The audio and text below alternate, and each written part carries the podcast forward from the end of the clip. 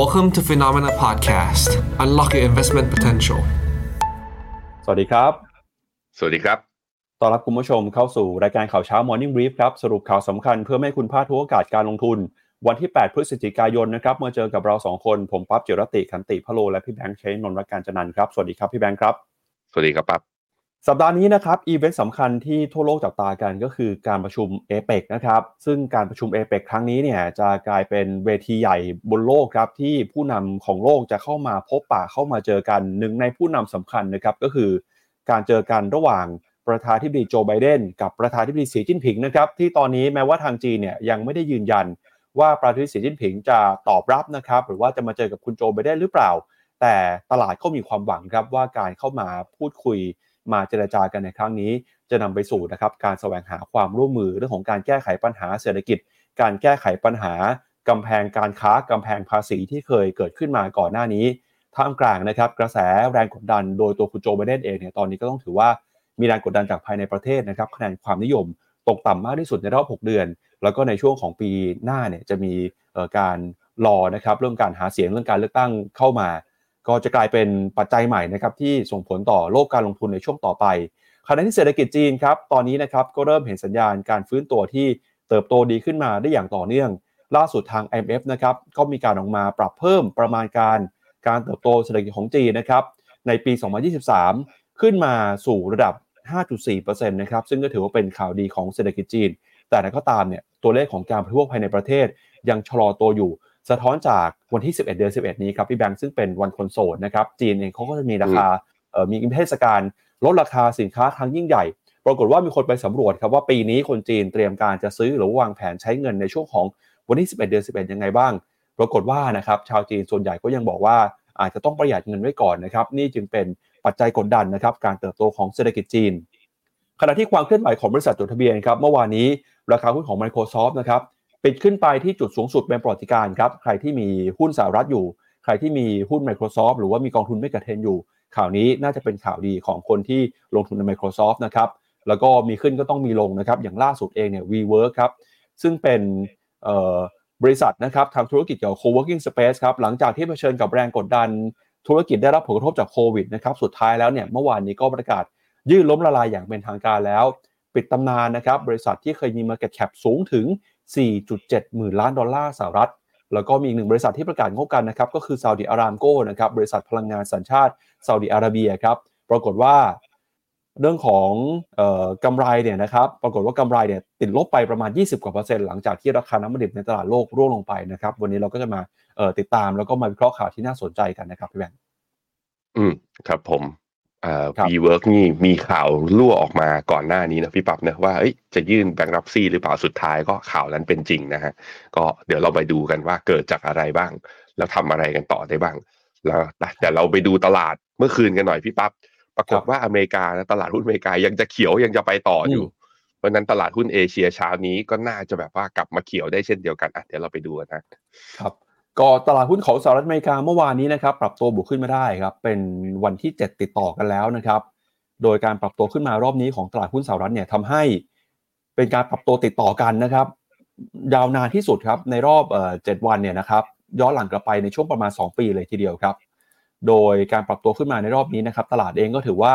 ผ่อนคลายนะครับผ่อนคลายมากขึ้นจากการที่คาดหวังเรื่องเฟดจะไม่ใช้นโยบายการเงินเข้มงวด ประกอบกับช่วงนี้ผลประกอบการที่ออกมาสดใสนะครับ ก็ทำให้มีแรงซื้อกลับคืนขึ้นมาในหุ้นหลายตัวเลยทีเดียว แล้วก็อีกหนึ่งปัจจัยที่เข้ามาหนุนนำนะครับ ก็คือความคาดหวังครับเรื่องของการประชุมเอเปกการพูดคุยการแก้ไขปัญหานะครับความขัดแย้งระหว่างสหรัฐกับจีน แล้วก็ตอนนี้เนี่ยที่ประกาศงบออกมานะครับมีประมาณ 80%ในเดชเนสบี500 ที่ผลประกอบการออกมา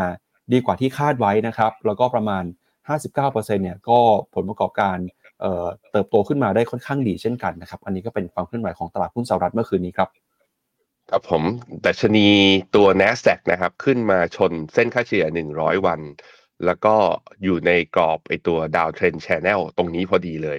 มาดูกันว่าจะสามารถเบรกผ่านได้หรือเปล่า เมื่อวานนี้ตัว NASDAQ เนี่ย outperform นะชนะทั้งดาวโจนส์และ S&P 500 ไปดูในหุ้น Big Tech เนี่ยบวกเขียวกันทั่วหน้า โดยตัวที่บวกแรงๆทั้งในนางฟ้าทั้ง 7 ก็มีตัว Amazon นะครับบวกขึ้นมา 2%นะฮะแล้วก็ Apple เนี่ยกลับไปยืนบวกเนี่ยได้แท่ง candlestick เขียวๆเนี่ยยาวนานมาเลย แล้วตอนนี้ก็ยืนปิดที่เส้นค่าเฉลี่ย 100 วันอยู่พอดีเลยสวย ค่อนข้างสวยโมเมนตัมดีนะ Microsoft ก็บวกขึ้นมาได้ 1%กำลังจะทดสอบ ถ้าเป็นราคาปิดราคาปิดของเมื่อเมื่อคืนเนี้ยเป็นราคาปิด all time high นะ Microsoft ได้สิทธิ์ไปต่อนะฮะ ไปดูตัว Wix Index นะครับ ก็จะเห็นว่าความเสี่ยงนั้นก็ลดลงอย่างต่อเนื่องล่าสุด Wix Index อยู่ที่ 14.8 ก็ตลาดก็กลับมา risk on อีกครั้งหนึ่ง ดอลลาร์หลังจากที่ลงไปทดสอบที่ 105 จุดนะ เมื่อสัปดาห์ที่แล้วตอนนี้ดีดขึ้นมา แต่ก็ถือว่าเป็นการแข็งค่าที่ไม่ได้เยอะเท่าไหร่อยู่ที่ 105.5 แล้วก็ยังไม่ยืนเหนือเส้นค่าเฉลี่ย 50 วัน เพราะฉะนั้นก็ยังอยู่ในเทรนด์ที่ยังเป็นเรียกว่ายังสนับสนุนและเป็นปัจจัยบวกต่อสินทรัพย์เสี่ยงอย่างตลาดหุ้นนะครับตัวบอนด์ยีลด์สองปีมีการดีดขึ้นมาบ้าง แต่ก็ยังต่ำกว่าเส้นค่าเฉลี่ย 100 วันนะอยู่ที่ 4.9 แล้วก็ต่ำกว่า 5%ด้วยบอลยู10 ปีนะฮะยังลงต่อปรับตัวต่อเนื่อง เมื่อวานนี้ร่วงต่ออีกประมาณ 0.07 หรือประมาณ 1.59%ตอนนี้ลงมาอยู่ที่ 4.56%ต่ำกว่าเส้นค่าเฉลี่ย 50 วัน และดูเหมือนบอลยู10 ปี ซึ่งเป็นตัวสะท้อนตัวเศรษฐกิจอเมริกาไปในอนาคตรวมถึงตัวดอกเบี้ยด้วยเนี่ยจะไม่ทำจุดพีคนะดูเหมือนจะเริ่มมีแรงซื้อกลับเข้ามาเรื่อยๆ ตรงนี้อาจจะส่งผลต่อเนื่องนะทำให้ตลาดหุ้นยังปรับตัวได้ต่อนะครับ ผมพามาดูจนถึงตรงนี้เนี่ยก็เออพาไปดูอีกอันนึงแล้วกัน US 11ทั้ง 11 sector เนี่ยจะเห็นว่า อย่างที่บอกไปคือ มันมีแค่หุ้นเทคที่ outperform ตัวอื่นๆมีปัญหา ตัวที่มีปัญหาหนักสุดเลยสำหรับตัวเมื่อคืนนี้ก็คือ XLE หรือว่ากลุ่ม Energy Sector นะลบถึง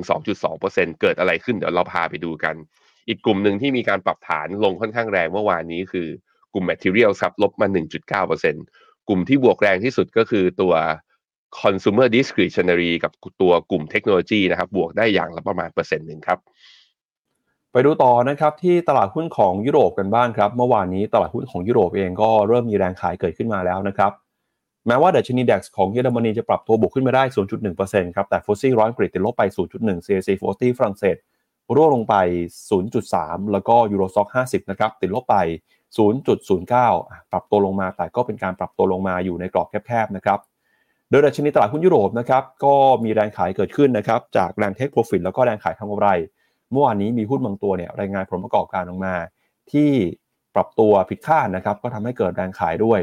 โดยเฉพาะยิ่งนะครับมีหุ้นของเออนาฬิกาสวิสมีหุ้นของกลุ่มธนาคารพาณิชย์ที่ประกาศงบออกมา ในช่วงนี้ก็เป็นที่จับตากันนะครับแล้วก็ไปลุ้นกันกับเรื่องของการใช้นโยบายการเงินจากฝั่งของยุโรปด้วยนะครับว่าจะเป็นยังไงต่อไปครับอืมครับผม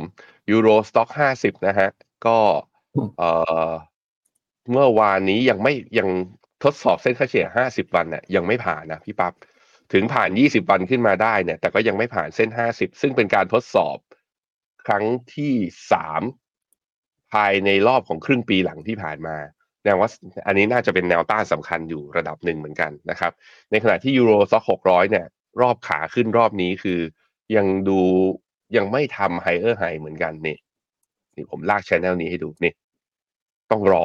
ต้องรอ มีการ rebound ตามตลาดหุ้นอเมริกาก็จริงแต่การ rebound นั้นยังไม่ได้ผ่านแนวต้านสำคัญ ที่จะยืนยันว่ากลับตัวเป็นขาขึ้นแล้วนะครับตัว DAX ของเยอรมันก็ถือว่า rebound อย่างช้า ตัว CAC 40 ของฝรั่งเศสนี่ปรับตัวลงมา 2 วันทำการติดแล้วนะ FTSE ร้อยก็ยังต่ำกว่าเส้นค่าเฉลี่ย 100 วันนั้นยุโรปยังดู underperform นะครับ ในขณะที่ค่าเงินเนี่ยก็กลับมา อยู่ในโซนของการอ่อนค่าเบาๆ ในช่วงนี้อยู่ที่ 1.069 ในขณะที่ค่าเงินปอนด์อยู่ที่ 1.22 นะครับ ครับ จากยุโรปไปแล้วครับไปดูที่เอเชียบ้างครับเอเชียเปิดมาวันนี้นะครับ เริ่มเห็นแรงซื้อกลับขึ้นมา คือเมื่อวานนี้หุ้นเอเชียมีแรงเทขายเกิดขึ้นมานะครับแล้วก็นิกเคอิ225 ครับ เปิดมาวันนี้บวกขึ้นมา 0.07%ออสเตรเลียนิวซีแลนด์นะครับออสเตรเลียบวกแต่นิวซีแลนด์ติดลบไป 0.6 ครับ แล้วก็หุ้นจีนครับ เมื่อวานนี้ดัชนีตลาดหุ้นจีนก็ติดลบนะครับ ไม่ว่าเป็นเซี่ยงไฮ้เซินเจิ้น ไชน่า A50 แล้วก็ฮั่งเส็งฮ่องกงครับเมื่อวานนี้ฮั่งเส็งติดลบไป 1.7%จากแรงเทขายที่เกิดขึ้น เนื่องจากตลาดหุ้นวันก่อนหน้าก็ปรับตัวขึ้นมาในกระแสข่าวนะครับที่คอสปีเกาหลีใต้เนี่ยพุ่งขึ้นมาได้อย่างร้อนแรงเนื่องจากมาตรการของทางการที่ห้าม short sell ครับส่วนหุ้นไทยครับหุ้นไทยวันนี้เขาขึ้นแรงก็ไม่บวก เมื่อวานนี้เขาลงก็ลงมาด้วยนะครับเมื่อวานนี้หุ้นไทยปิดติดลบไป 8.91 จุด มาอยู่ที่ 1,408 จุดนะครับ ดูเหมือนว่า 1,400 จุดเนี่ยกำลังจะลงมาทดสอบกันอีกครั้งหนึ่งแล้วคอสปีเกาหลีใต้นะครับเมื่อวานนี้มีแรง take profit เกิดขึ้น ก็ติดลบไปเล็กน้อยนะครับ 0.2%เอ่อส่วนอินเดียนะครับติดลบไป 0.03%แล้วก็หุ้นของเวียดนามนะครับ VN30 เมื่อวานนี้ติดลบไปเกือบ1%ครับ ครับผมตัวนิกเคอินะอ่าไม่หยุดลงแล้วก็จริงแต่ว่าตัว TOPIX เนี่ยยังติดลบอยู่วันนี้ เช้านี้กลายเป็นว่า ทั้งทั้งที่ตลาดหุ้นอเมริกานะบวกได้ทั้ง 3 ดัชนีเลยทั้งดาวโจนส์ S&P 500 แล้วก็ NASDAQ แต่เหมือนแรงส่งนั้นจะยังมาไม่ถึงที่เอเชีย มีแค่เพียงไต้หวันที่เปิดตลาดอยู่นะตอนนี้ที่บวกได้นะคอสปีก็ยังลบอยู่ 0.23 แต่คอสปีก็ต้องบอกอย่างนี้ว่าก็มันบวกเอาวันที่ห้าม short sell ไปบวกไปซะแรงขนาดนั้น เพราะฉะนั้นรอบของการสะสมกำลังนะรอบของการย่อปรับฐานเนี่ยอาจจะยังมีอยู่ในช่วงนี้ แล้วเนี่ยยิ่งดูดัชนีคอสปีมัน วันจันทร์ที่ดีดขึ้นไปบวก 5.6%เนี่ยมันขึ้นไปทดสอบเส้นค่าเฉลี่ย 200 วันพอดี มันไม่ผ่านรอบนี้ก็เพราะฉะนั้นก็รอสะสมหน่อยนะทุกคนสัญญาณคือคอสปีเกาหลีน่าซื้อน่าเข้าหรือเปล่า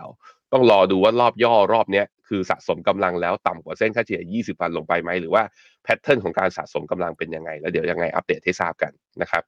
ฮั่งเส็งกับตัว H-share เนี่ย การรีบาวขึ้นมารอบนี้ยังไม่ได้บอกอะไรเลยนะฮะว่ามันจะกลับไปเป็นขาขึ้นได้ เพราะว่าล่าสุดเมื่อวานนี้ก็ลงไปต่ำกว่าเส้นค่าเฉลี่ย 50 วันอยู่ดีนะฮะก็ยังต้องรอผมคิดว่าตลาดอาจจะไปจับตาประเด็นอย่างที่ป้าบอกตั้งแต่ตอนต้นเลยว่า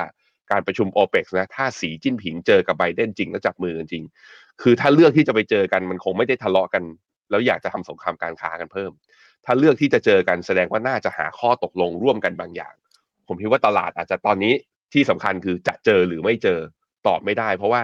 มีหลาย ๆ มิ팅ทีเดียวที่ผู้นำสีจิ้นผิงไม่เคยพลาด อย่างเช่น G20 แกก็เลือกที่จะไม่ไปนั้นรอบนี้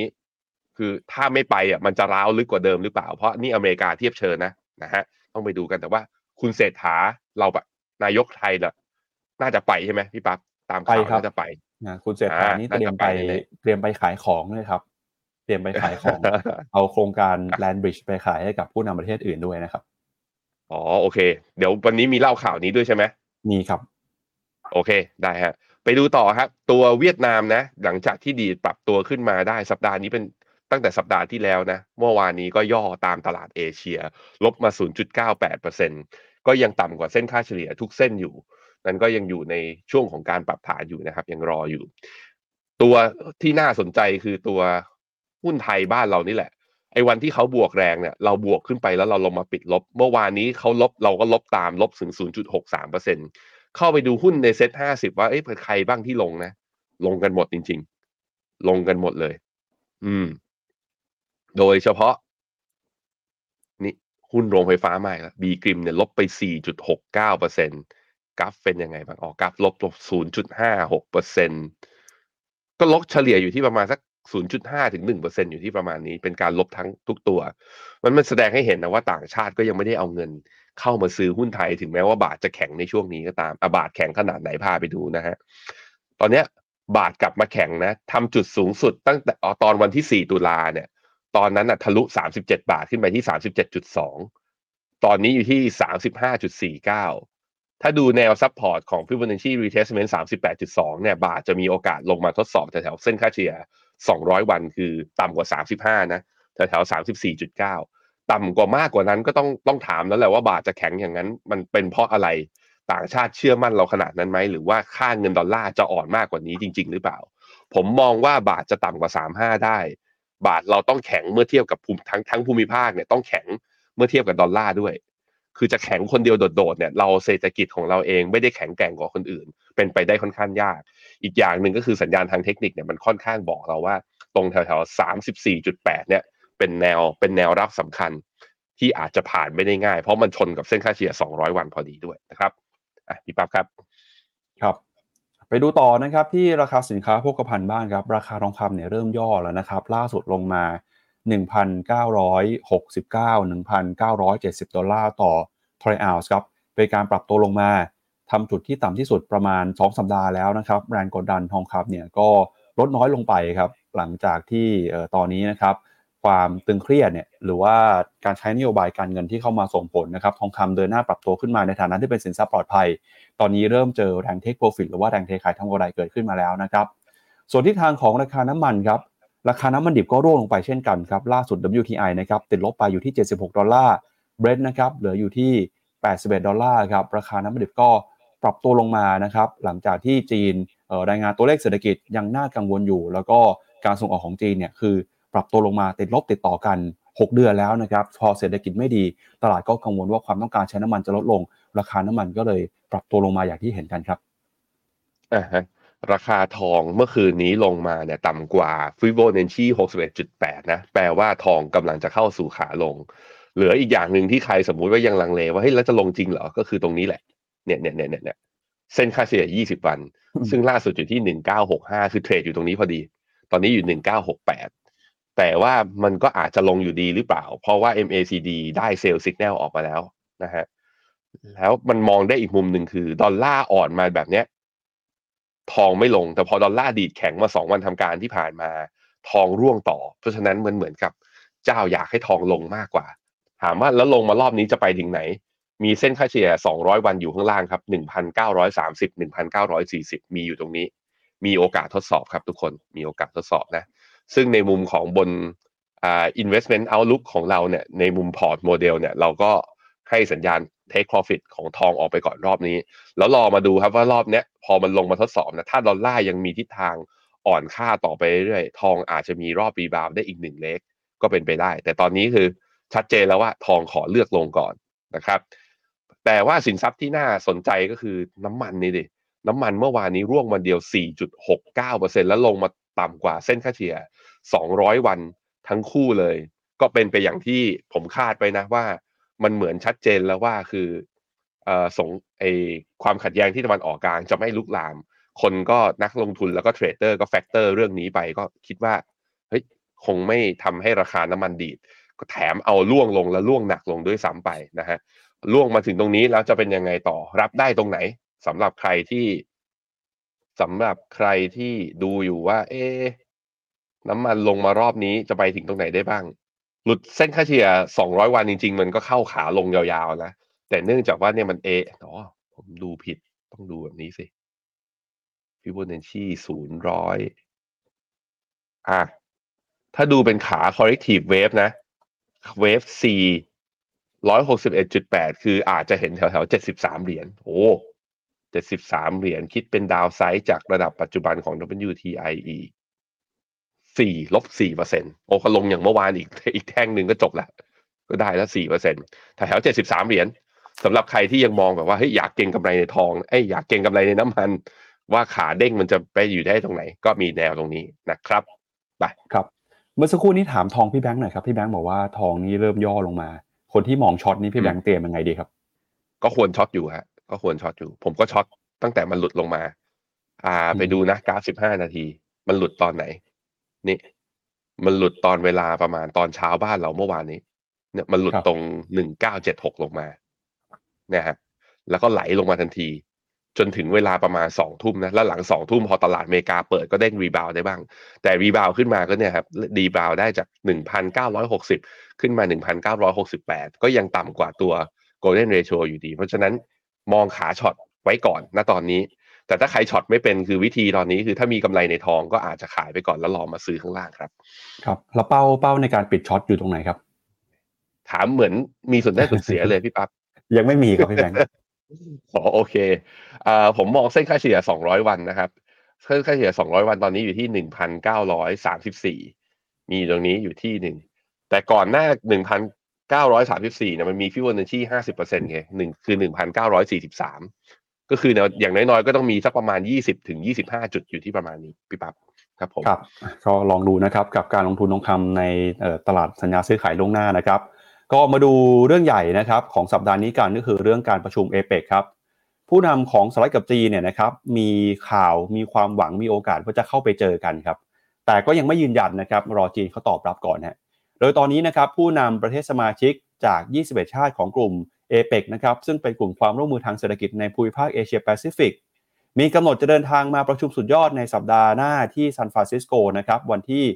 12 พฤศจิกายนครับ โดยการประชุมเอเปกครั้งที่ 30 นี้เนี่ยก็ถือว่าเป็นครั้งแรกในรอบ 12 ปี ที่สหรัฐอเมริกาจะเป็นเจ้าภาพ แล้วก็ทุกสายตาก็จับจ้องนะครับไปที่การพบกันที่อาจจะเกิดขึ้น ระหว่างผู้นำสหรัฐคุณโจไบเดนแล้วก็ผู้นำของจีนคุณสีจิ้นผิงนะครับท่ามกลางความขัดแย้งของมหาอำนาจทั้งสองประเทศครับสำนักข่าว VOA นะครับรายงานระบุว่าประธานาธิบดีสีจิ้นผิงเนี่ยมีโอกาสจะเดินทางไปถึงสหรัฐวันที่ 13 พฤศจิกายน แล้วก็เป็นที่คาดหมายว่าเอเปกจะเป็นเวทีของการแข่งขันทางยุทธศาสตร์ ระหว่างสหรัฐและจีน โดยนักวิเคราะห์นะครับออกมาระบุว่า หากสีจิ้นผิงและโจไบเดนนะครับได้พบกันในเหตุการณ์ครั้งนี้เนี่ยจะถือว่าเป็นไฮไลท์สำคัญของการประชุมเลยครับ แล้วก็ระบุด้วยนะครับว่าจะถือว่าเป็นเรื่องที่ดีครับที่ทั้งสองคนจะได้พบกัน เพราะที่ผ่านมาความสัมพันธ์ระหว่างสหรัฐกับจีนเนี่ยก็ล้วนแต่เต็มไปด้วยความตึงเครียดนะครับ โดยในช่วงหลายเดือนที่ผ่านมาครับ เราจะเห็นว่ามีเจ้าหน้าที่ระดับสูงทั้งจากสหรัฐแล้วก็จีนนะครับ พยายามจะจัดประชุมร่วมกัน แล้วก็หาทางพบกันนะครับ ซึ่งก็ถูกมองว่าเป็นความพยายามในการจะแก้ไขปัญหาความขัดแย้ง ไม่ให้ขยายวงกว้าง โดยเมื่อเดือนที่ผ่านมาเนี่ยประธานาธิบดีโจไบเดนนะครับเพิ่งจะเปิดทำเนียบข่าวต้อนรับ คุณหวังอี้มาพูดคุยนะครับใช้เวลาคุยกันประมาณ 1 ชั่วโมง แล้วก็เดือนมิถุนายนก่อนหน้านี้นะครับประธานาธิบดีสีจิ้นผิงเนี่ยก็ได้พบปะกับรัฐมนตรีว่าการกระทรวงต่างประเทศของสหรัฐคุณแอนโทนีบริงเคนเช่นกัน แล้วก็ในตัวอย่างล่าสุดนะครับที่เห็นในเร็วๆนี้เลยก็คือการที่ รัฐมนตรีว่าการกระทรวงการคลังคุณเจเน็ตเจเลนนะครับได้เป็นเจ้าภาพในการต้อนรับรองนายรัฐมนตรีของจีนนะครับในการประชุมเอเปกแล้วก็ได้มีการพูดคุยกันที่จะเกิดขึ้นวันพฤหัสแล้วก็วันศุกร์นี้นะครับ โดยการประชุมผู้นำของประเทศนะครับ ในการประชุมเอเปกเนี่ยจะจัดขึ้นวันที่ 15-17 พฤศจิกายน โดยผู้แทนระดับสูงนะครับ จะเดินหน้าเข้ามาพูดคุยกันตั้งแต่วันที่ 11 พฤศจิกายนนี้แล้ว แล้วก็มีตัวแทนจากภาคธุรกิจนะครับจะเข้ามาพูดคุยกันด้วย ในชื่อเวทีว่า APEC CEO Summit นะครับดังนั้นครับการประชุม APEC เนี่ยจึงเป็นการประชุมที่มีความสำคัญในระดับภูมิภาคเลยนะครับ ทั้งเจ้าหน้าที่ของภาครัฐ ภาคเอกชน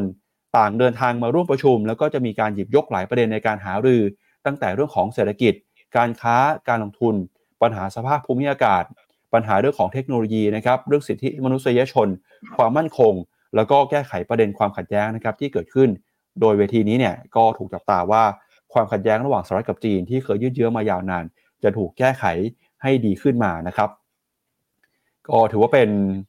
การจับตานะครับ แล้วก็ในฝั่งของผู้นำไทยคุณเศรษฐาทวีสินนะครับก็จะเดินทางไปถึงซานฟรานซิสโก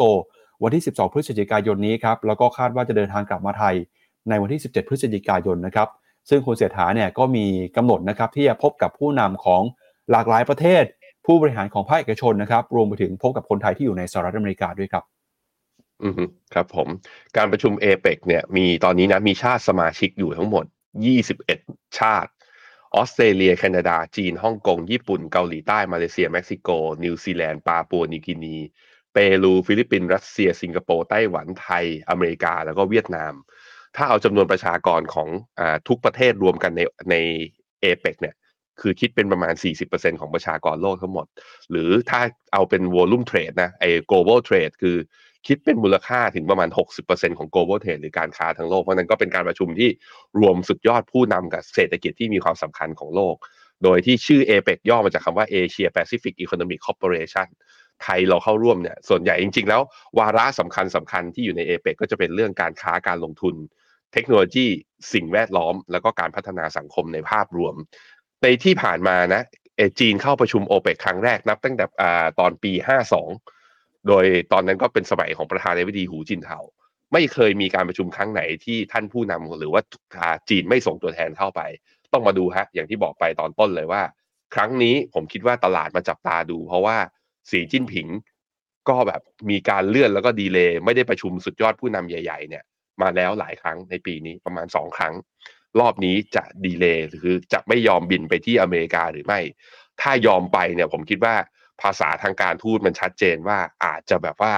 กลับมาคืนดีกับอเมริกาอีกครั้งหนึ่งไม่ทำ trade war ไม่ทำ tech war เพิ่มขึ้นไม่ไม่ทำ tech war กับไม่ทำ trade war เพิ่มขึ้นเนี่ยแค่เพียงแค่นี้นะตลาดหุ้นจีนก็อาจจะพร้อม rebound มากขึ้น โดยที่ไม่จำเป็นต้องมีมาตรการกระตุ้นเศรษฐกิจก็ได้นะครับ ครับ ก็จีนยังคงเป็นความหวังนะครับ ที่จะเห็นการฟื้นตัวเนี่ยไม่ใช่แค่เรื่องของการเมืองอย่างเดียวนะครับ เรื่องของเศรษฐกิจเอง ตอนนี้ก็เริ่มมีความหวังใหม่ๆเข้ามาแล้วนะครับ อย่างล่าสุดครับทาง IMF นะครับกองทุนการเงินระหว่างประเทศเนี่ยเพิ่งจะออกมาปรับเพิ่มประมาณการการเติบโตทางเศรษฐกิจของจีนนะครับหลังจากที่เราเห็นสัญญาณว่าจีนเนี่ยใช้ความพยายามในการแก้ไขปัญหาเศรษฐกิจ แล้วก็กระตุ้นเศรษฐกิจในช่วงก่อนหน้านี้นะครับ โดยทาง IMF นะครับออกมาปรับเพิ่มคาดการณ์การเติบโตของ GDP จีนครับในปีนี้นะครับสู่ระดับ 5.4%จากเดิมที่เคยคาดการณ์ว่าจะเติบโตอยู่ที่ 5%ครับโดยได้แรงหนุนจากตัวเลขเศรษฐกิจ ที่ขยายตัวได้ดีกว่าคาดในไตรมาสที่ 3 แล้วก็การประกาศนโยบายของจีนนะครับในช่วงที่ผ่านมา อย่างไรก็ตาม IMF ยังคงคาดการณ์ว่าการขยายตัวของเศรษฐกิจจีน จะชะลอตัวลงมาในปีหน้าเหลือโต 4.6%นะครับแต่ก็ถือว่าเป็นตัวเลขที่สูงกว่าคาดการณ์เอาไว้นะครับก่อนหน้านี้เคยคาดว่าปีหน้าจะโตเพียงแค่ 4.2%เท่านั้น ท่ามกลางความอ่อนแอลงมาอย่างต่อเนื่องของตลาดอสังหาริมทรัพย์ แล้วก็ตัวเลขอุปสงค์ต่างประเทศที่ซบเซาหรือว่าตัวเลขการส่งออกนะครับ โดย IMF ระบุนะครับบอกว่าความเสี่ยงของเสถียรภาพทางการเงินที่เพิ่มสูงขึ้น แล้วก็กำลังเพิ่มสูงขึ้นมาเรื่อยๆ เนื่องจากบรรดาสถาบันการเงินมีเครื่องมือรองรับแรงกระแทก ด้านเงินทุนลดลง แล้วก็มีความเสี่ยงด้านคุณภาพของสินทรัพย์ ที่เพิ่มสูงขึ้นนะครับก็จะกลายเป็นความเสี่ยงสำคัญของจีน โดยในช่วงที่ผ่านมานะครับจีนเพิ่งจะมีการรายงานตัวเลข GDP ขยายตัวได้ 4.9%ในไตรมาสที่3นะครับแล้วก็มีการเพิ่มคาดการณ์การเติบโตตลอดทั้งปีนี้อยู่ที่ประมาณ 5% สำนักข่าว CNBC ก็ระบุนะครับว่า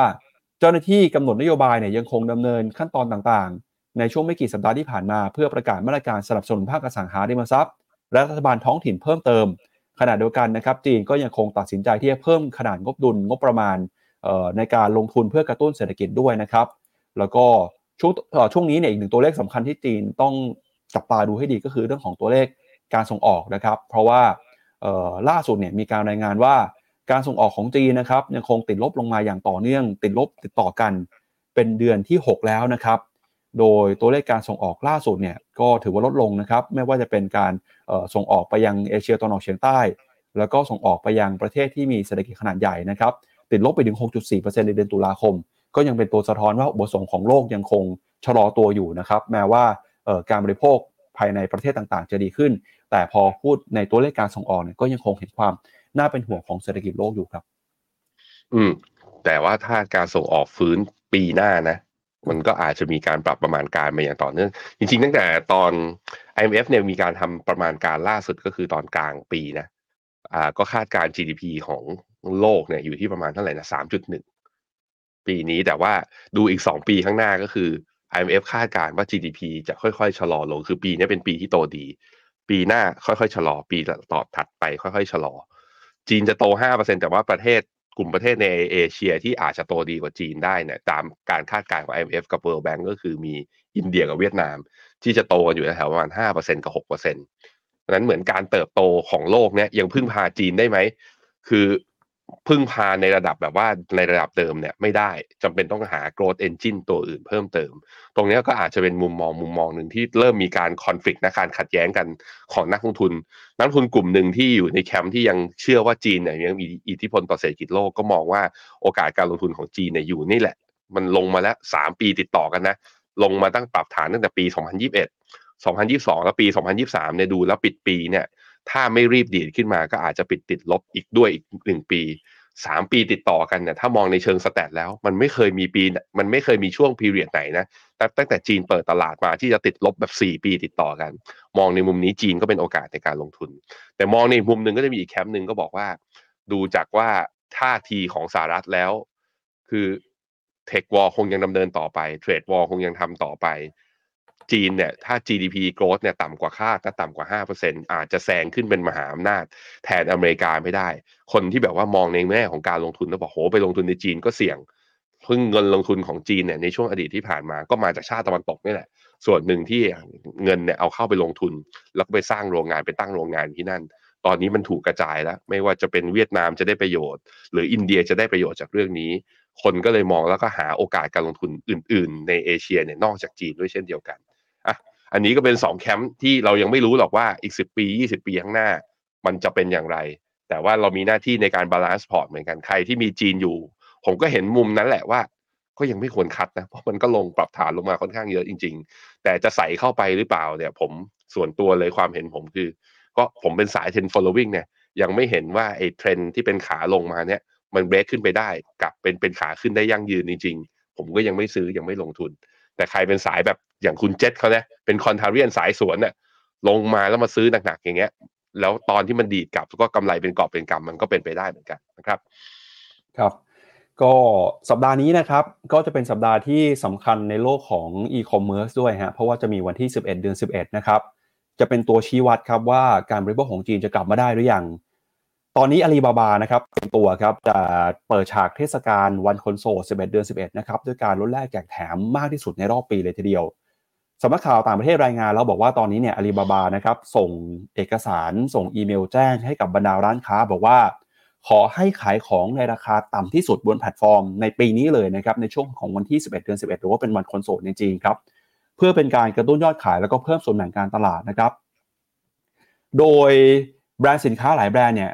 ได้รับแจ้งนะครับ บอกว่าให้เสนอราคาสินค้าต่ำที่สุดบน Tmall แล้วก็เถาเป่านะครับในวัน 11 เดือน 11 ไม่เช่นนั้นเนี่ยอาจจะเสี่ยงต่อการสูญเสียจำนวนลูกค้าที่เข้ามาดูร้าน แล้วก็การสนับสนุนนะครับที่ทางอาลีบาบามอบให้กับบรรดาผู้ร่วมโครงการอาลีบาบาบอกว่าจะขายสินค้า 80 ล้านรายการนะครับในราคาที่ต่ำที่สุดในปีนี้ แล้วก็แรงกดดันนี้เนี่ยก็จะเพิ่มมากขึ้นเรื่อยๆนะครับเพราะไม่ได้มีแค่อาลีบาบาอย่างเดียวฮะยังมีแพลตฟอร์มที่เป็นคู่แข่งอย่างโต่วอินพินตัวตัวนะครับ PDD Holdings ซึ่งตอนนี้ก็เริ่มเข้ามารุกในธุรกิจอีคอมเมิร์ซ แล้วก็มีการขายของนะครับขายสินค้าในราคาที่ต่ำกว่าราคาต้นทุนครับเพื่อดึงดูดให้คนเข้ามาอยู่ในแพลตฟอร์มนะครับแล้วก็มีมาตรการมีวิธีในการขายสินค้าต่างๆ มากมาย ไม่ว่าเป็นการไลฟ์นะครับหรือว่าการเพิ่มช่องทางการอัดโปรโมชั่นการอัดแคมเปญด้วยนะครับอย่างไรก็ตามเนี่ยแม้ว่าอาลีบาบาจะตั้งใจขายของราคาที่ต่ำมาก แต่ปรากฏว่าผู้บริโภคส่วนใหญ่ในจีนนะครับอาจจะไม่ได้ใช้เงินได้เยอะขนาดนั้น เพราะว่า ชาวจีนเนี่ยยังคงระมัดระวังอยู่นะครับ บริษัทเบนแอนด์คอมพานีครับไปสำรวจผู้บริโภคชาวจีนมากกว่า 3,000 คนเขาบอกว่าผู้บริโภคประมาณครึ่งหนึ่งเนี่ยเปิดเผยว่า พวกเขาหันมาซื้อของถูกหรือว่าสินค้า House Brand มากกว่าแบรนด์ใหญ่เพราะราคาถูกกว่า โดยผู้บริโภคก็บอกนะครับว่าประมาณ 3 ใน 4 หรือว่า 77%เนี่ยไม่มีแผนในการซื้อของเพิ่มเติมนะครับ หรือว่าเพิ่มขึ้นเล็กน้อยเอ่อเมื่อเปรียบเทียบกับการสำรวจของปีก่อนนะครับ สาเหตุสำคัญก็มาจาก เศรษฐกิจที่ชะลอตัวครับทำให้บรรดาผู้บริโภคเนี่ยต้องกังวลต่อรายได้ที่จะเกิดขึ้นในอนาคตนะครับทำให้ตอนนี้ความเชื่อมั่นของผู้บริโภคก็ยังคงไม่ฟื้นตัวจากช่วงของโควิดนะครับการจะซื้อของชิ้นใหญ่ การจะซื้อของในช่วงของเทศกาลลดราคา เทศกาลคนโสดเนี่ยอาจจะไม่คึกคักเหมือนปีก่อนหน้า แพลตฟอร์มถูกประเมินนะครับบอกว่าในปีที่ผ่านมาเนี่ยยอดขายรวมของวันคนโสดเพิ่มขึ้นมาประมาณ3%นะครับมาอยู่ที่ 934,000 ล้านหยวนครับ แล้วก็ถามว่ารวมยอดขายจากสตรีมมิ่งแล้วก็อีคอมเมิร์ซอีกนะครับ ก็รวมๆกันเนี่ยก็จะทะลุ 1 ล้านล้านหยวน อย่างไรก็ตามครับ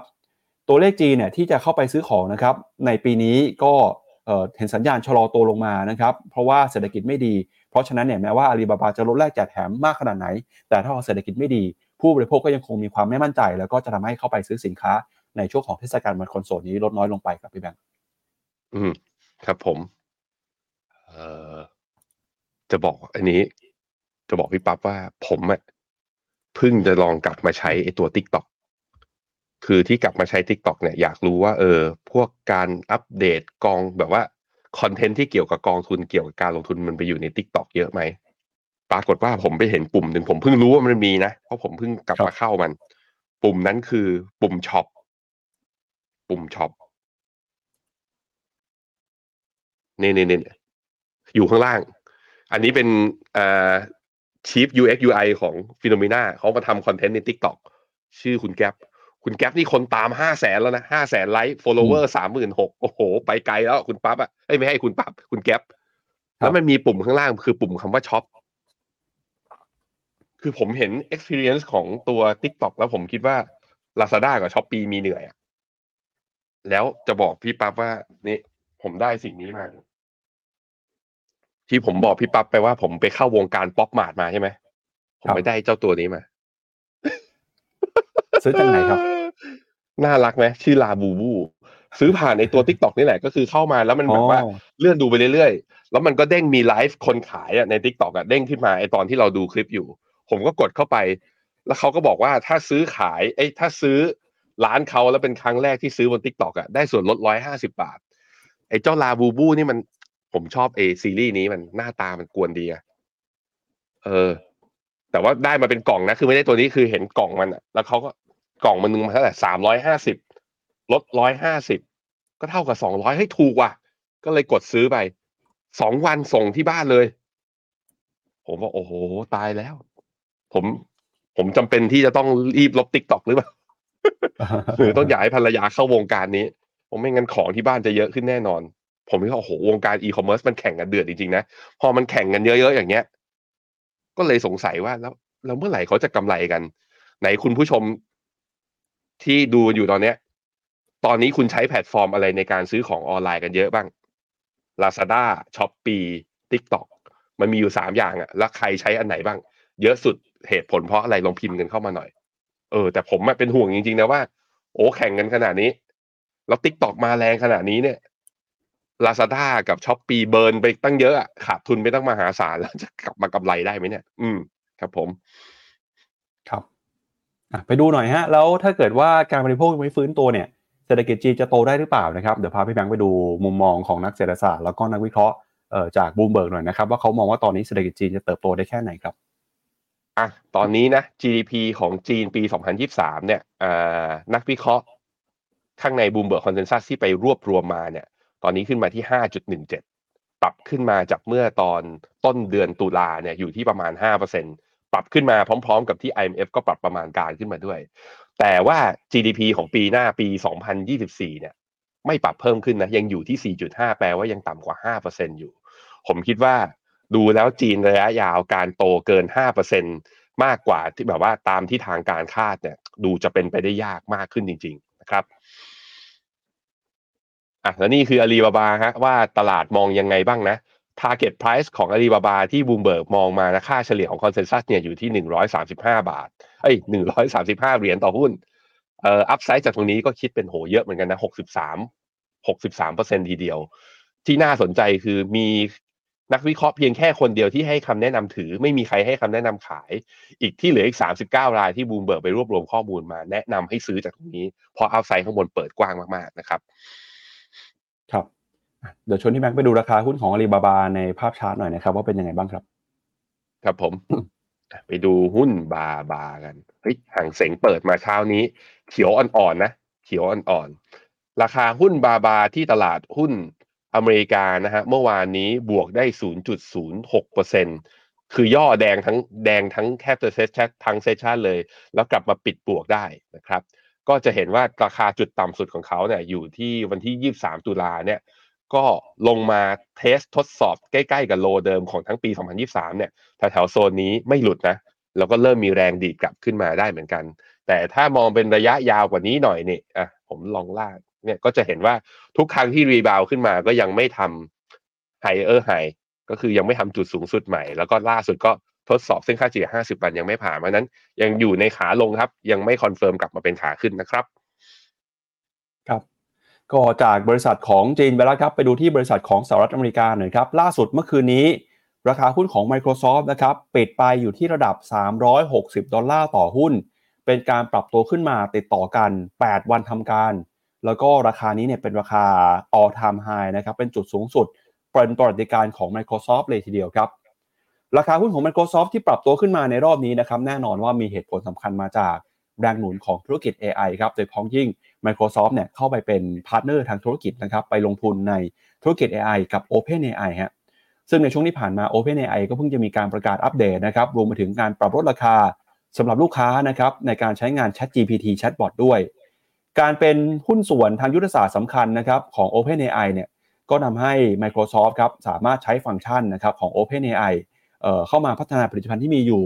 อย่างธุรกิจคลาวด์เนี่ยหรือว่าธุรกิจ infrastructure นะครับก็รู้แล้วแต่ ได้ประโยชน์จากเรื่องนี้กันทั้งสิ้นเลยครับ โดยที่ผ่านมา Microsoft นะครับที่มีการลงทุนไปคิดเป็นเงินมูลค่ากว่า 13,000 ล้านเหรียญนะครับใน OpenAI ทำให้ Microsoft เนี่ยได้รับสิทธิ์นะครับในการเป็นหุ้นส่วนทางธุรกิจเป็น Exclusive Partnership นะครับแล้วก็ในการเข้าถึงนะครับ OpenAI ChatGPT เวอร์ชัน4นะครับซึ่งเป็น large language model ด้วยครับ นักวิเคราะห์ของ UBS นะครับประเมินว่าความสัมพันธ์ที่ดีระหว่าง Microsoft กับ OpenAI เนี่ยจะทำให้ธุรกิจของ Microsoft ได้รับประโยชน์นะครับ โดยผลิตภัณฑ์อย่าง a z u r e เนี่ยก็ได้แรงหนุนนะครับมาจากเรื่องของคลาวด์ที่ฟื้นตัวเติบโตขึ้นมา จากการร่วมไปลงทุน AI ในครั้งนี้ด้วย ส่วนนักวิเคราะห์จาก Oppenheimer นะครับก็ประเมินว่า OpenAI เนี่ยนะครับจะกลายมาเป็นแรงหนุนสำคัญนะครับต่อธุรกิจ AI ในอนาคต เพราะฉะนั้นเนี่ยการที่ Microsoft เข้าไปลงทุน แล้วก็ถือว่าเป็น partner หลักเนี่ยจะทำให้ Microsoft ได้ประโยชน์เรื่องนี้ไปด้วยนะครับ ก็ถือว่าเป็นเรื่องที่น่าตื่นเต้นนะครับที่ธุรกิจ AI กำลังจะเข้ามาเปลี่ยนโฉมหน้า ในการทำธุรกิจของบริษัท tech company สหรัฐ แล้วก็ตอนนี้ Microsoft ก็ถือเป็นหนึ่งในหุ้นที่ค่อนข้างจะเอาเ e อร์ฟอร์มปรับตัวขึ้นมาได้ดีโดดเด่นนะครับเมื่อเปรียบเทียบกับหุ้นในกลุ่มเทคโนโลยีตัวอื่นที่ตอนนี้เริ่มเห็นสัญญาณการปรับตัวลดลงมาบ้างแล้วครับ อือฮึครับผมเอ่อ ChatGPT ล่าสุดเขาออกเวอร์ชันในตัว 4.5 นะ ตัว 4.5 เนี่ยอะเอาตัว 4 ก่อน 4 เนี่ยจำนวนพารามิเตอร์มีอยู่ 1,000อ่า 1,370 ล้านพารามิเตอร์ อันนี้คือตัว 4 4.5 เนี่ยเขาบอกว่ามี 1.3 ล้านล้านพารามิเตอร์ โอ้โห เพิ่มขึ้นมากี่เท่าอะ เป็นร้อยเท่าอะ การที่มีพารามิเตอร์เยอะมันแปลว่าเขาจะถูกฝึกฝน แล้วก็ถูกเทรนด้วยความคิด แล้วก็แบบว่าด้วยระบบการคิดประมวลผลที่ซับซ้อนมากขึ้น เมื่อซับซ้อนมากขึ้นมันก็แปลว่าใช้ในแง่ของการ creativity ที่สูงมากขึ้นได้ เขาก็บอกว่า Chat GPT เนี่ยรูปแบบการสร้างข้อความเนี่ยหลังจากไอตัว 4.5 นะ สามารถแบบว่าสร้างเป็นบทกวี สร้างเป็นสคริปต์สร้างเป็นแบบว่าทำนองดนตรีคือแบบเราเขียนมาเขียนอีเมล เขียนจดหมายแทนเราเนี่ย น่าจะสามารถทำได้นี่แหละ ตัว AI นะ จะมาช่วยทำให้ productivity ของมนุษย์เร่งสปีดมากขึ้น อืม ก็น่าสนใจตัวผมเองเนี่ย ทุกวันนี้ก็พยายามลองใช้นะ พยายามลองใช้มันเรื่อยๆ การใช้ตัว AI เนี่ย สิ่งที่สำคัญที่สุดคือการเขียน prompt ลงไป การเขียน prompt ในที่นี้ก็คือว่า คือมันจะตอบคำถามได้ดี เมื่อชุดคำถามที่เราถามลงไปเนี่ยมัน specific แล้วมันชัดเจน ถามกว้างๆมันก็ตอบกว้างๆถามลึกมันก็ตอบลึกคราวนี้มันเป็นเรื่องของนี่ล้วการใช้งานมันเยอะๆในแง่ของเอามารวม integrate กับการทำงานเนี่ยมัน sensitive หรือเปล่า เพราะมันแปลว่า เราเอาข้อมูลของที่ทำงานเราเราใส่ให้มันรู้หรือเปล่า เรื่องเนี้ย ซึ่งผมคิดว่าเดี๋ยวก็ไปคงจะเป็นโมเดลเก็บตังค์ของทั้ง Chat GPT ทั้ง Bard หรือตัวตัว AI ตัวอื่นๆนั่นแหละ ที่จะเริ่มแบบเฮ้ยถ้าคุณเสียตังค์นะ ก็จะใช้เป็น environment ของบริษัทเอง ข้อมูลจะไม่รั่วไหลภายนอก ซึ่งตอนนี้ก็มีเก็บค่าบริการแบบนี้อยู่เหมือนกันนะครับ ผมคิดว่าเนี่ยเป็นมุมหนึ่งที่ทำให้หุ้นเจ็ดนางฟ้านะ ที่ตลาดแล้วก็นักลงทุนเนี่ยเชื่อว่าจะได้รับประโยชน์จากกระแสหรือว่าธีมของ AI เนี่ย มันจึงยังมีการ rebound ยังปรับตัวขึ้นมาได้อย่างต่อเนื่อง ถึงแม้จะมีการปรับฐานมาก่อนหน้านี้จากความกังวลเรื่องเงินเฟ้อก็ตามนะครับครับไปดูราคาหุ้นของ Microsoft กันหน่อยครับ ล่าสุดราคาปิดไปที่ 328 ดอลลาร์นะครับ แม้ว่าราคาจะ all time high แล้วเนี่ย แต่ปรากฏว่านักวิเคราะห์นะครับ ยังคงชื่นชอบหุ้น Microsoft อยู่ ให้คำแนะนำซื้อนะครับ 54 รายครับให้คำแนะนำซื้อมี 6 ราย ให้คำแนะนำถือแล้วก็ 1 รายเท่านั้น ที่ให้คำแนะนำขาย โดยราคาเป้าหมายของนักวิเคราะห์ส่วนใหญ่เนี่ยเฉลี่ยอยู่ที่ 393 ดอลลาร์นะครับรวมมี upside อีก 20%จากราคา all time high ตรงนี้เลยครับ อืมครับผม แล้วถ้าไปดูกราฟิกเนี่ยดูที่หน้าจอผมเนี่ย สัปดาห์นี้เป็นสัปดาห์ที่ Microsoft เพิ่งได้ buy signal นะ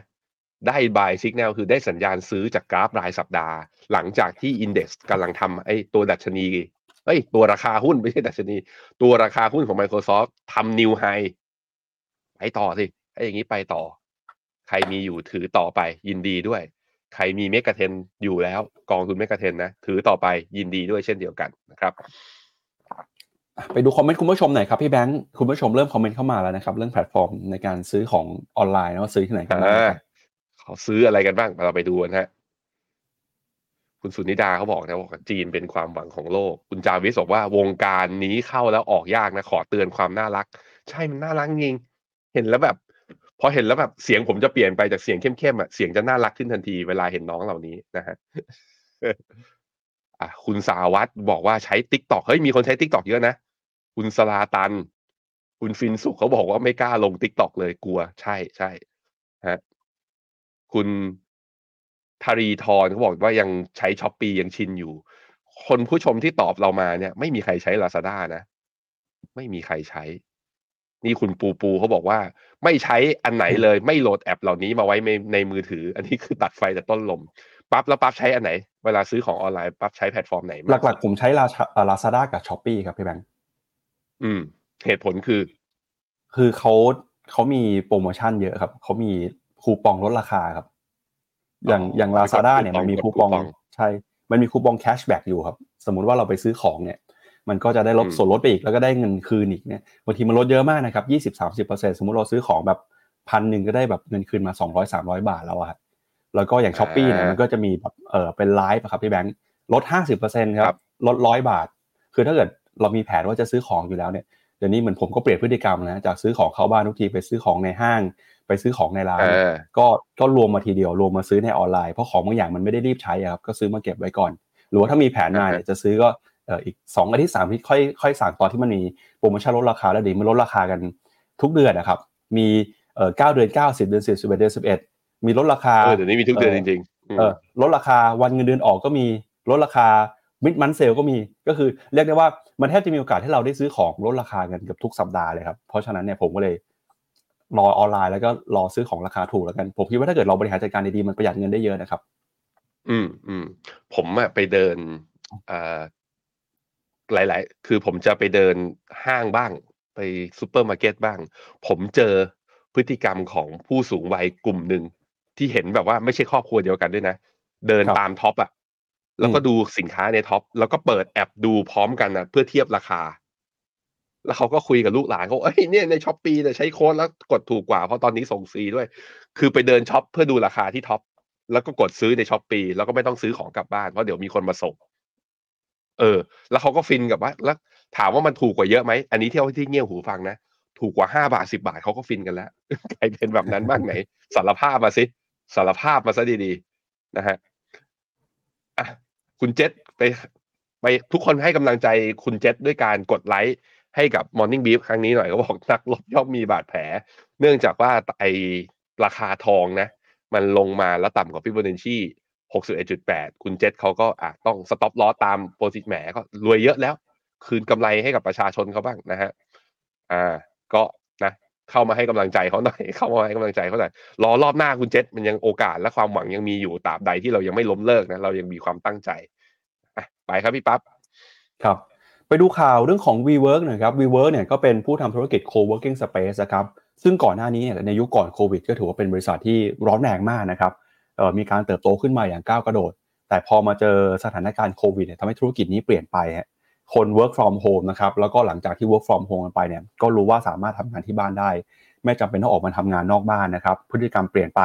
เเรื่องของต้นทุน เรื่องของต่างๆ ที่เปลี่ยนไปทำให้ล่าสุด WeWork ต้องประกาศล้มละลายแล้วนะครับได้มีการยื่นคำขอร้องต่อศาลนิวเจอร์ซีย์ครับเพื่อพิทักษ์ทรัพย์ตามมาตรา 11 ของกฎหมายล้มละลายไปเมื่อวานนี้นะครับโดยระบุว่าบริษัทเนี่ยได้ทำข้อตกลงกับผู้ถือหุ้น มีประกันนะครับส่วนใหญ่ของบริษัทแล้ว โดย WeWork นะครับซึ่งเป็นบริษัทผู้ให้บริการปล่อยเช่าพื้นที่สำนักงาน ได้ยื่นคำร้องต่อศาลรัฐนิวเจอร์ซีย์นะครับในการขอพิทักษ์ทรัพย์ครับโดย WeWork ระบุว่าการยื่นล้มละลายเนี่ยอยู่จำกัดเฉพาะในสหรัฐแล้วก็แคนาดานะครับขณะที่บริษัทก็ได้ระบุในเอกสารว่า ทางบริษัทมีหนี้สินอยู่ที่ประมาณ 10,000ถึง50,000 ล้านดอลลาร์ครับ CEO ของ WeWork ระบุนะครับว่าต้องขอขอบคุณกลุ่มผู้สนับสนุนด้านการเงินมาโดยตลอด ในขณะที่ WeWork กำลังทำงานเพื่อสร้างความแข็งแกร่งของโครงสร้างบริษัท เรื่องกระบวนการแล้วเสร็จผ่านทางข้อตกลงต่างๆเนี่ยก็ยังคงมุ่งมั่นนะครับลงทุนในผลิตภัณฑ์บริการแล้วก็ทีมงานเพื่อสนับสนุนชุมชนต่อไป โดย WeWork ถือว่าเป็นหนึ่งในบริษัทที่ล่มสลายนะครับแล้วก็เป็นการล่มสลายที่มีมูลค่าสูงที่สุดบริษัทหนึ่ง ในช่วงไม่กี่ปีที่ผ่านมาครับย้อนหลังกลับไปนะครับในช่วงประมาณ 3 ปีที่แล้วเนี่ย WeWork เคยมีมูลค่าสูงถึงกว่า 47,000 ล้านดอลลาร์เลยนะครับ ภายใต้การบริหารของ SoftBank แล้วก็ WeWork เนี่ยได้ใช้ความพยายามหลายครั้ง ที่จะเข้ามาจดทะเบียนซื้อขายในตลาดหลักทรัพย์ในช่วง 5 ปีที่ผ่านมา แต่ก็ปรากฏว่าไม่ประสบความสำเร็จนะครับ ก็ถือว่าพอไม่ได้เข้ามาจดทะเบียนซื้อขายเนี่ยทำให้นักทุนทั่วไปก็ไม่ได้มีหุ้นของบริษัทนี้อยู่ ส่วนใหญ่จะเป็นพวกบริษัทขนาดใหญ่นะครับ holdings company เอ่อ venture capital แล้วก็ SoftBank เนี่ยถือเป็นบริษัทที่มีสัดส่วนในการลงทุน WeWork สูงมาก ก็เดี๋ยวยังไงสัปดาห์นี้น่าจะมีการประกาศผลประกอบการของ SoftBank ออกมาด้วยนะครับ ถ้าเกิดเป็นยังไง เดี๋ยวเราจะมาอัปเดตให้คุณผู้ชมฟังกันครับ อืมอะดูราคาหุ้น WeWork ไปพร้อมๆ กันเดี๋ยวผมเล่านะว่าเหตุผลของ WeWork ที่ล่มสลายครั้งนี้มันเป็นเพราะอะไร ผมคิดว่าส่วนหนึ่งคือโควิดอะมันทำให้พฤติกรรมการใช้ co-working space หรือว่า office sharing เนี่ยมันเปลี่ยนจริง ๆ เพราะว่าผู้ที่ใช้งานตัว co-working space เหล่านี้ของ WeWork ส่วนใหญ่เป็นสตาร์ทอัพ ซึ่งคือเขาไม่ได้มีข้อผูกมัดอะไรนี่แต่ว่า WeWork เวลาไปทำสัญญาทำ co-working space ใน office building ของที่ไหนก็แล้วแต่นะมันต้องเป็นทำสัญญาในระยะยาว พอรายได้มันหายไปก็จึงเป็นที่มาที่ทำให้บริษัทแต่เผชิญกับความยากลำบากมากๆ อันนั้นคือเหตุผลหนึ่ง ก็คือ business model มันไม่ตอบรับกับไอพฤติกรรมของคนที่มันเปลี่ยนไปหลังจากยุคโควิด อันนี้คือชัดเจนเลย แต่ว่ามันก็มีอีกสิ่งหนึ่งด้วยเหมือนกันที่มันทำให้ คือถึงแม้ว่าจะมีนักทุนที่มีความหวังกับบริษัท ว่าให้จะปรับเปลี่ยน business model จะคัดคอสจะ lean จะปลดคนงานจะทำยังไงให้ลดค่าใช้จ่ายได้บ้างไหม แต่มันอาจจะทำไม่ได้ก็สาเหตุหนึ่งคือ ผู้ก่อตั้งของเขาคุณนอร์แมนน่ะที่เป็น CEO คนเก่าหน้านี้นะคือมีพฤติกรรมบางอย่าง แล้วก็การจับจ่ายใช้เงินของตัวบริษัทแต่ที่มีการเปิดเผยออกมา ก็โอ้โหเอารถยนต์เอ้ยเอาเงินไปซื้อ เครื่องบินส่วนตัวเอาไปซื้ออสังหา แล้วก็มีรายงานเรื่องแบบว่าความไม่เท่าเทียมกันในที่ไอในพนักงานในพนักงานข้างใน มันก็ทำให้คุณภาพชีวิตพนักงานก็แล้วมันก็กระทบต่อภาพลักษณ์ของบริษัทด้วย ซึ่งตอนนี้ถึงแม้ว่าคุณนอร์แมนเนี่ยไม่ได้อยู่ในตำแหน่งแล้วนะแต่แกยังถือหุ้นอยู่ประมาณสิบเปอร์เซ็นอยู่ก็อาจจะยังมีอิทธิพลอยู่ แล้วเปลี่ยนซีอมาแล้วก็ยังไม่สามารถที่จะแก้ไขได้ มันก็นั่นแหละสุดท้ายจุดจบก็คือเรื่องนี้ก็คือ เพราะนั้นผมมองว่ามันเป็นเรื่องบริษัทพิบาลธรรมพิบาลของบริษัทส่วนหนึ่งกับอีกเรื่องหนึ่งคือ ตัวสิ่งแวดล้อมสภาวะของการแข่งขันทางธุรกิจเนี่ยมันเปลี่ยนไป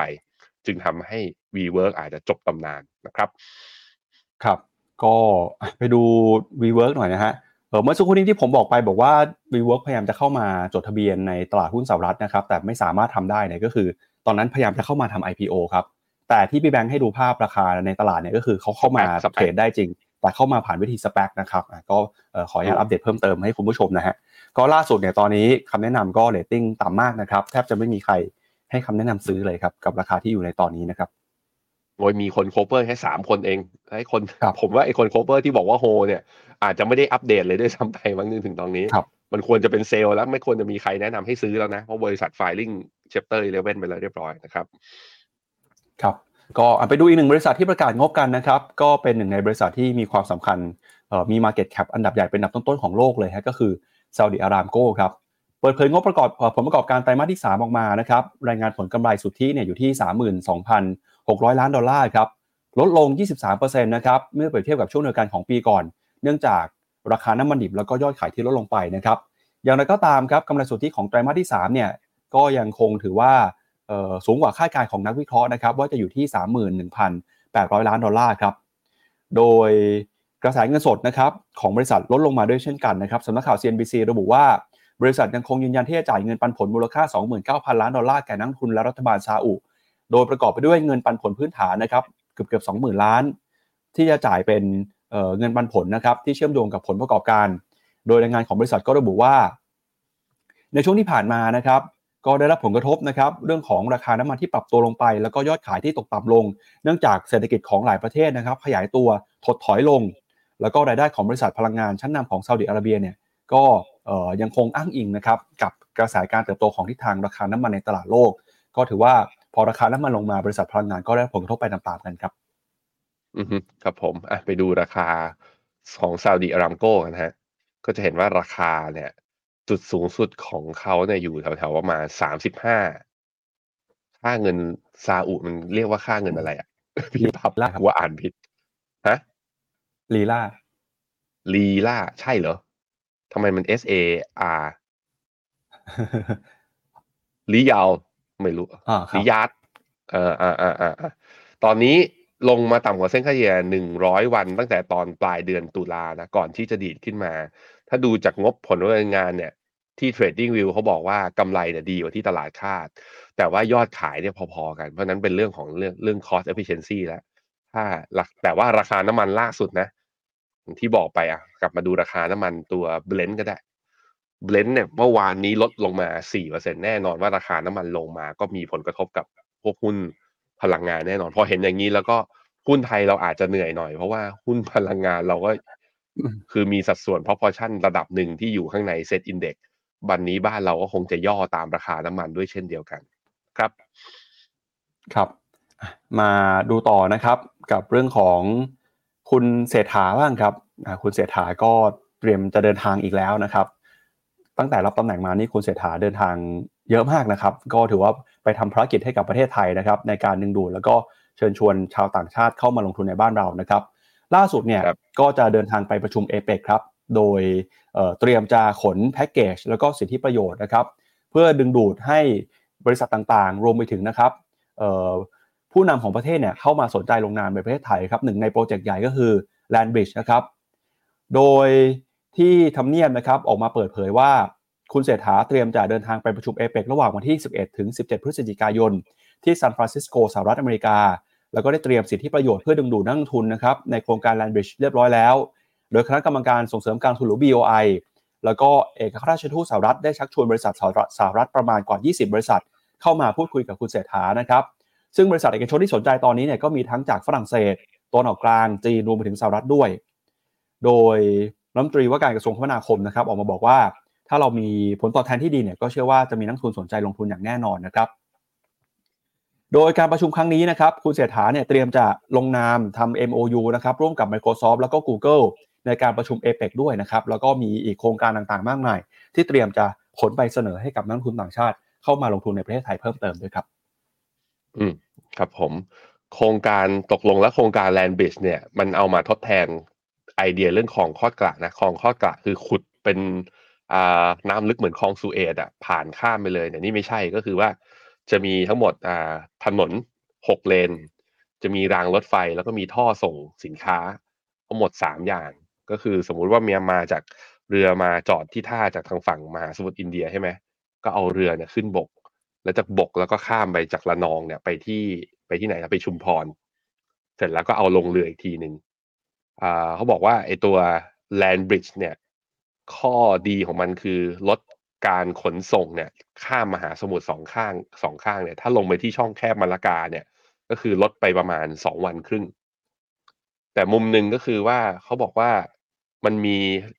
มันมีเขาเรียกกำลังกำลังการรับแล้วก็ขนส่งสินค้านะของท่าเรือเนี่ยเขานับกันเป็น ETU ตอนนี้สิงคโปร์เนี่ยจริงๆ แล้วศักยภาพในการรับเนี่ยอยู่ที่ประมาณสัก 20ล้าน25 ล้าน ETU ต่อปี แต่ว่าปริมาณสินค้าที่ส่งของของเฉพาะปี 2025 เนี่ยขึ้นมาทะลุ 50 ล้าน BTU ไอ ETU มันแปลว่าเรือที่วิ่งเข้ามาที่ช่องแคบมาลากา แล้วมาใช้ตรงสิงคโปร์ท่าเรือตรงสิงคโปร์เนี่ยมันไปรอกันอยู่ตรงนั้นค่อนข้างเยอะ อมันเป็นรอกันอยู่ตรงนั้นค่อนข้างเยอะ มันก็มีต้นทุนในการรอสินค้า และจะทำทำให้ คือต้นทุนไม่ได้แพงขึ้นแต่คุณจัดส่งสินค้าล่าช้ามากขึ้นไง เพราะฉะนั้นการเปิดไอ้ตรงแลนบริดจ์ตรงนี้นะของไทยเองเนี่ย คือมันก่อนหน้านี้มันมีแนวคิดเรื่องว่าเฮ้ยมันไปขัดผลประโยชน์อะไรกับสิงคโปร์เราจะซวยอะไรกันด้วยหรือเปล่ามันมีมันมีมันมีพูดกันถึงเรื่องนี้บ้าง แต่ตอนนี้คือ ถ้ามาเปิดตรงนี้มามันช่วยทำให้การขนถ่ายสินค้า ระหว่างสองฝากมหาสมุทรเนี่ย มันทำให้ลื่นขึ้น มันทำให้ประสิทธิภาพมันดีมากขึ้นด้วยเช่นเดียวกัน แล้วก็คือการที่มันแบบว่าเรือไปจอดออกันไปเรื่อยๆ เยอะๆกันอย่างนั้นตรงช่องแคบมาลากานะ มันก็มีผลในแง่ของสิ่งแวดล้อมกับชุมชนในแถบๆนั้นด้วย แล้วมันจึงเป็นโครงการที่ดูเหมือนจะเป็นไปได้มากขึ้น ถูกหยิบขึ้นมาอีกทีหนึ่งนะฮะ จริงๆ แล้วโครงการ Land Bridge เนี่ยถูกเกิดขึ้นมา ผมเข้าใจว่าน่าจะเป็นแนวคิดมาจากพรรคภูมิใจไทย ในยุคของรัฐบาลของลุงตู่ ก็เอากลับขึ้นมาอีกทีหนึ่งถามว่าแล้วมันจะเกิดเร็วไหม โอ้กว่าจะไปประมูลโครงการกันได้ก็นู่น ผมว่าปีหกแปดปีหกเก้ากว่าที่จะรู้ว่าใครได้เป็นอ่าลงอ่าอ่าใครได้แบบว่าใครได้ประมูลนะซึ่งโครงการมันใหญ่มากๆนะหนึ่งล้านล้าน มันคงไม่ใช่บริษัทใดบริษัทหนึ่งที่ได้ประมูลไปครั้งเดียวหรอก มันก็คงจะมีหลายเจ้า กว่าที่จะเปิดได้เขาบอกว่าอย่างต่ำๆอย่างเร็วสุดคือปีหกสี่สองห้าหกไม่ใช่สองห้าเจ็ดสี่ ไม่ใช่หกสี่สองห้าเจ็ดสี่คืออีกนานระดับหนึ่งอีกนานระดับหนึ่งต้องรอดูกันนะฮะแต่ผมคิดว่าโครงคือไทยเราเองเนี่ยไม่ได้ลงทุนในโครงการ infrastructure หรือไม่กับ project ใหญ่ ๆ มามากนักที่แบบว่าไปรอเงินลงทุนจากต่างชาติมา ล่าสุดก็เมื่อ 20 ปีที่แล้วเลยคือสนามบินสุวรรณภูมิ ซึ่งตอนนั้นใช้งบลงทุนแค่ประมาณแสนห้าหมื่นล้านเอง แล้วเราก็เห็นแล้วไหมหุ้นที่มี Market Cap ใหญ่ที่สุดรองจากเดลต้านะ อันดับสองตอนนี้ประมาณ9ก้าแสนแปดหมื่นล้านเกือบเกือบหนึ่งล้านล้านนะ นั่นคือ AOT เพราะนั้น Land Bridge เนี่ยถ้ามันเกิดขึ้นมาด้วยโครงการ ถ้ามันทำประโยชน์ได้จริงนะ ไม่กินกันปลายทางไปจนโครงการมันล่มจมหรือเละเทะโครงการไม่ได้แพงเกินไปส่งเสริมเศรษฐกิจไทยได้ ผมคิดว่านี่อาจจะเป็นอีก growth engine แต่หวังกันยาวๆนะมันคงไม่ได้มีผลกับอะไรเศรษฐกิจหรือตลาดหุ้นไทยในเร็วๆวันนี้ไม่ใช่มีผลภายในไตรมาสนี้หรือปีหน้าหรอก ครับไปดูภาพตลาดหุ้นไทยกันหน่อยฮะหลังจากปรับตัวลงมาตั้งแต่วันจันทร์นะครับแนวโน้มหุ้นไทยเป็นยังไงบ้างครับพี่แบงค์หนึ่งพันสี่ร้อยจุดนะครับดูเหมือนว่าจะกลายเป็นจุดที่เป็นแนวรับสำคัญในรอบนี้นะครับครับผมพันสี่ร้อยจุดเนี่ยถ้าดูตามฟิบ o นช c เนี่ยที่ผมบอกไปว่าสิ้นสุดขาลงของรอบนี้เนี่ยหกสิบเอ็ดจุดแปดนะหนึ่งพันสามร้อยเก้าสิบสี่ซึ่งมันลงมาหลุดต่ำกว่า แล้วก็ดีดขึ้นมาแล้ว นั้นแนวหนึ่งพันสามร้อยเก้าสิบสี่เนี่ยผมคิดว่ายังเป็นแนวรับที่สำคัญอยู่พี่ปับ๊บ หุ้นไทยอาจจะหลุดพันสี่ลงมาได้อีกวันวันนี้วันนี้ เพราะว่าดูท่าทางไม่น่ารอดหุ้นพลังงานน่าจะลงมา พร้อม ๆ กับตัวราคาน้ำมันดิบในตลาดโลกที่ปรับตัวลงแรง แต่ว่าถ้าผ่านรอบนี้มาได้แล้วหุ้นไทยอาจจะสามารถดีกลับขึ้นมาได้นะ ผมยังเชื่ออย่างนี้อยู่พี่ปั๊บยังเชื่อว่าหนึ่งพันสามร้อยเก้าสิบสี่เนี่ยยังน่าจะอยู่ แต่แค่สงสัยเหมือนกันว่าทำไมต่างชาติไม่เอาเงินกลับเข้ามาซื้อเลย ก็ต้องรอก็ต้องรอนิดนึงนะครับ เมื่อวานนี้ต่างชาติเป็นยังไงบ้างเขากลับมาซื้อแล้วไหมโอ้โหนี่ขายหนักเลยพี่ปั๊บเอ้ยอืมเออนักทุนต่างชาติขายสุทธิพันสี่ร้อยล้าน เมื่อวานนี้ อันนั้นก็เป็นสาเหตุหลักๆนะแล้วโวลุ่มเทรดก็บางลงทุกที เมื่อวานนี้โวลุ่มเทรดก็ต่ำกว่าสี่หมื่นล้านอีกหนึ่งวันนะครับ ถ้าไปดูเป็นย้อนหลังยาวๆจนถึงตั้งแต่ต้นเดือนพฤศจิกาที่ผ่านมาอ่าวันที่หนึ่งพฤศจิกานะก็ต่างชาติขายบ้านเราไปแล้วสุทธิคือสองพันสามร้อยล้าน กลับมาซื้อเถอะซื้อเมื่อไหร่ก็หุ้นไทยก็อาจจะเจออจุดต่ำสุดได้นะตอนนั้นก็ที่เหลือก็แล้วแต่แล้วครับ แล้วแต่ว่าต่างชาติจะกลับมาตอนไหนนะครับ ครับเอาละครับ ก็เป็นทั้งหมดนะครับของรายการข่าวเช้าวันนี้ที่มาฝากคุณผู้ชมกันนะครับ ก็ติดตามข้อมูลเพิ่มเติมนะครับ ได้ในทุกช่องทางของเรานะครับ ใน Facebook YouTube ของ p h e n o m e n a นะครับ เราก็มีรายการดีๆมาให้คุณผู้ชมอัปเดตความรู้กันอย่างต่อเนื่องทั้งเช้าแล้วก็เย็นเลยนะครับ สำหรับรายการของเราวันนี้นะครับลาคุณผู้ชมไปก่อนพรุ่งนี้กลับมาเจอกันใหม่วันนี้สวัสดีครับ สวัสดีครับ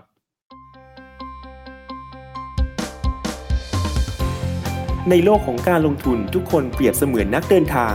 คุณหลักเป็นนักเดินทางสายไหน มีเงินแต่ไม่มีเวลา เลยไม่รู้ว่าจะเริ่มต้นเส้นทางสายการลงทุนยังไง วันนี้มีคำตอบกับ p h e n o m e n a Exclusive บริการที่ปรึกษาการเงินส่วนตัว ที่พร้อมช่วยให้นักลงทุนทุกคนไปถึงเป้าหมายการลงทุน สนใจสมัครที่ f i n o m e p h e n o m e n a exclusive หรือ line at p h e n o m e n a port คำเตือนผู้ลงทุนควรทำความเข้าใจลักษณะสินค้า เงื่อนไขผลตอบแทน และความเสี่ยงก่อนตัดสินใจลงทุน